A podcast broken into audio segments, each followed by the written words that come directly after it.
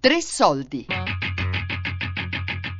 Nome di battaglia Donna di Daniele Segre. Ad Agliano ho incontrato il primo partigiano che si chiamava Remo Giovine, aveva più o meno la mia età, sui 18 anni, e comandava già un distaccamento.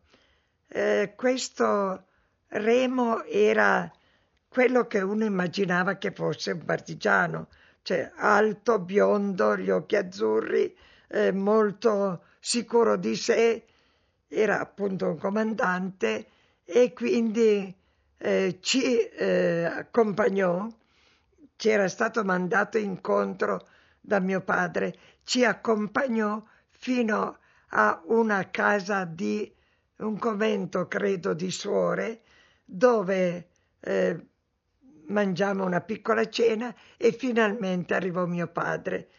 Mio padre che lì per lì non riconobbe perché io avevo lasciato papà con la tuta da operaio e da quel, in quel momento me lo ritrovai con eh, un vestito, mili, vestito militarmente, una, uno sten al collo, un berretto di, di, pelle, di cuoio, qualcosa del genere, ed era, era un'altra persona. Aveva cambiato anche espressione, era diventato molto sicuro di sé, era diventato il partigiano Tino. Mi propose di accompagnarlo in una lunga passeggiata attraverso i prati, nel corso della quale mi sottopose a una sorta di interrogatorio che si concluse con la domanda se preferivo fare lavoro militare o lavoro politico. Non sapendo niente dell'uno come dell'altro, risposi tutte e due.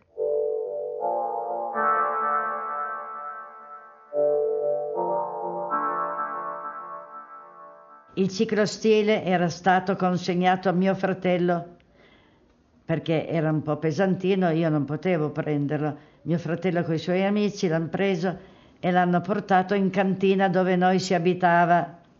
Abbiamo fatto un bel buco in cantina e mettiamo questo ciclostile. Non era enorme, ma una cosa abbastanza grande.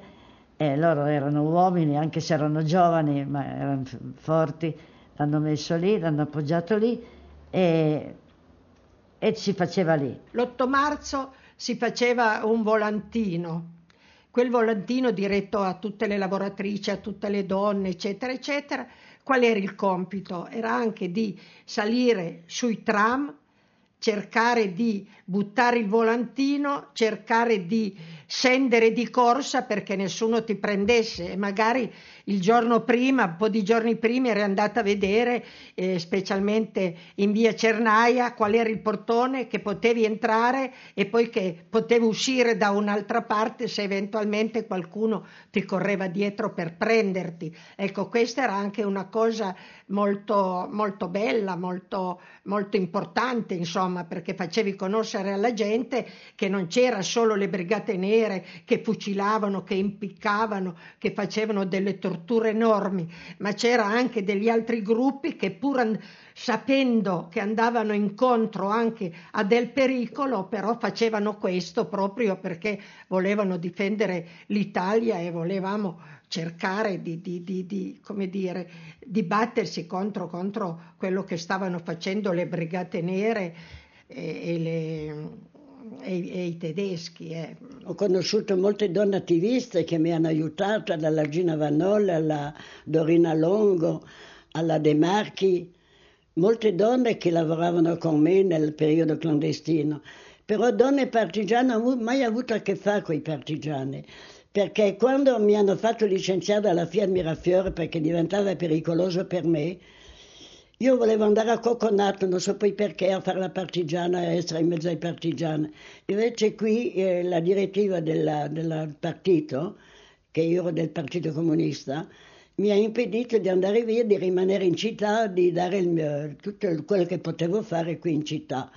ed ero sapista nella zona Lucent, Madonna di Campagna e Borgata Vittoria.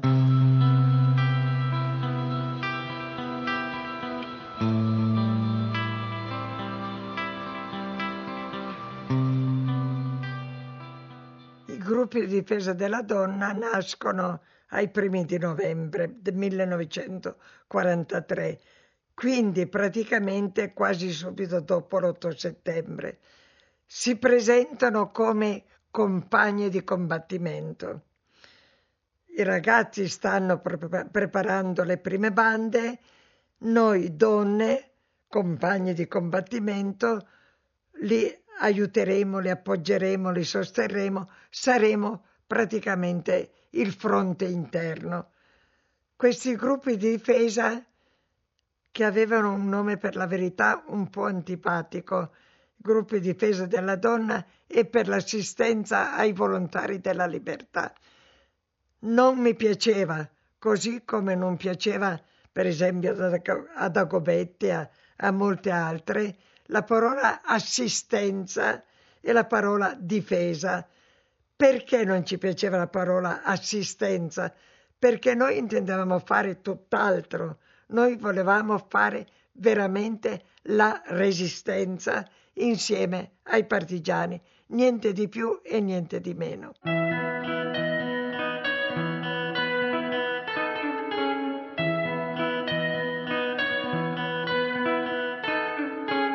In ogni quartiere si cercava di andare a prendere contatto con chi era rimasto in fabbrica, con chi era stato in fabbrica, con chi aveva fatto determinate cose al, al 25 luglio e l'8 settembre. E sono venuti a cercarmi.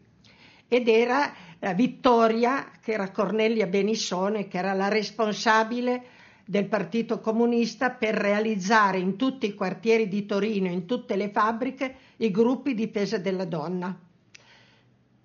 E allora mi ha avvicinata, mi ha detto quello che più o meno bisognava fare come inizio, anche perché eh, non sapeva se avevo le, le, capacità di fare determinate cose, era una ragazza ancora giovane, eccetera.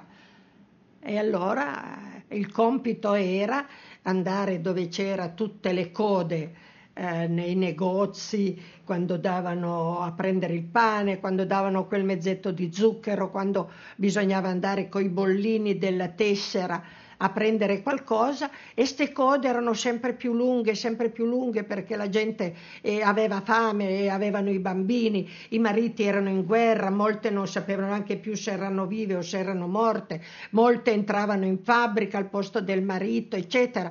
E allora eri, ed erano, eh, come dire, molto arrabbiate, erano sempre molto arrabbiate. Il compito nostro, il compito mio, era quello di mettermi in mezzo a questi gruppi e cercare di dire che noi dovevamo batterci per dire che eh, volevamo la fine della guerra, che volevamo mangiare noi ma dare più da mangiare ai nostri figli, eccetera. E queste erano più o meno le parole d'ordine che cercavamo di fare e veramente queste parole d'ordine sono riuscite a, come dire, nel, nel nostro borgo, uh, Borgo Vittorio Madonna di Campagna, Lucento, a, a creare veramente un gruppo molto forte di persone che partecipavano a questa organizzazione dei gruppi difesa della donna.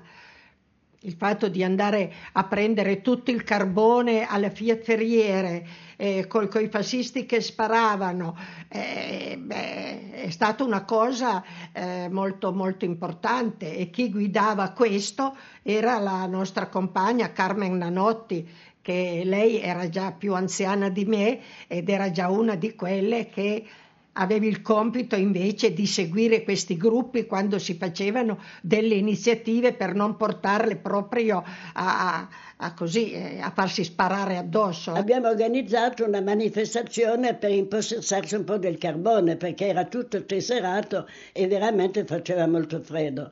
Allora, facendoci passare la voce tra uno e l'altro, insomma una sessantina di donne sono, erano presenti in quella, in, in quella via.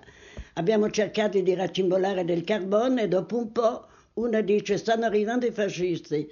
Allora abbiamo smesso, si sono messe a correre, non si sapeva com'era la reazione e poi io sono stata una delle ultime ad andare via in quanto che ero un po' l'organizzatrice, tramite le direttive della compagna Vittoria di, Borgo, di Borgo Vittoria, che era veramente una donna molto intelligente e molto decisa. Quando siamo usciti da via Antonio Cecca dalla manifestazione della raccolta del carbone, vado a prendere il tram in Corso Regina, vado a piedi, c'era uno della decima massa alla fermata, io e lui.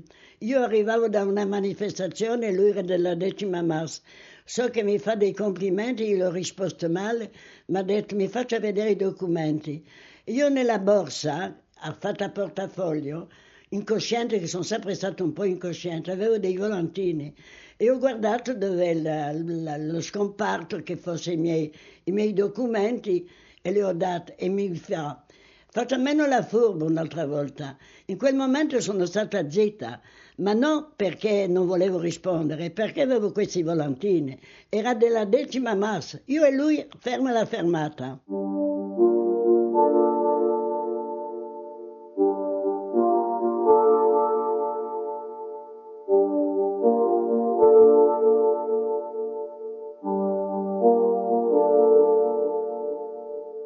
Andavo per le strade insieme agli amici di mio fratello, ci dividevamo le strade qua del Campidoglio, della Parella, San Donato e avevamo ognuno la propria borsa, una borsa di rete, in quel tempo si usavano le borse di rete di cotone piene di manifestini. Prendevo i volantini, andavo a attaccarli anche col coprifuoco vicino dove c'era la questura, dove c'erano i carabinieri, lì, pia- lì a, a, a, in Borgo Vittoria e Madonna di Campagna.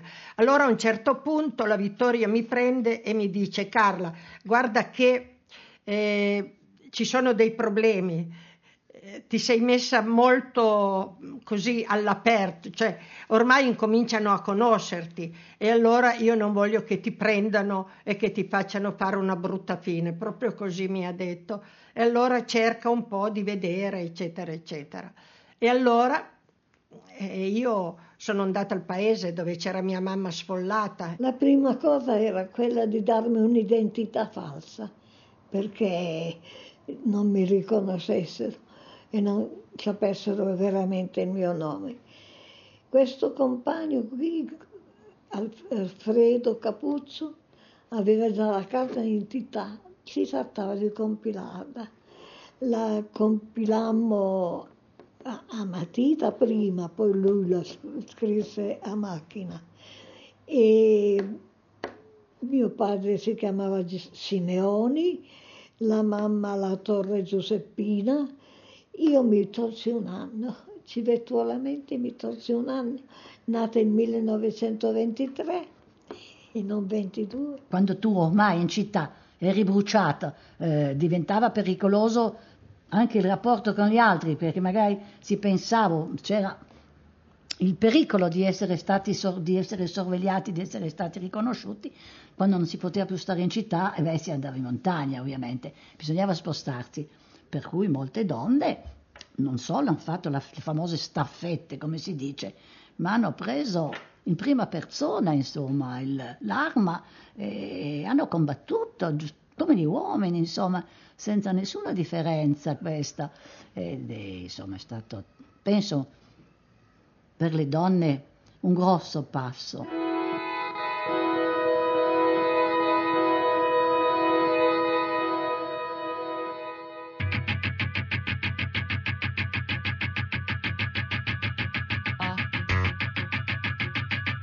Nome di battaglia Donna di Daniele Segre. Podcast su tresoldi.rai.it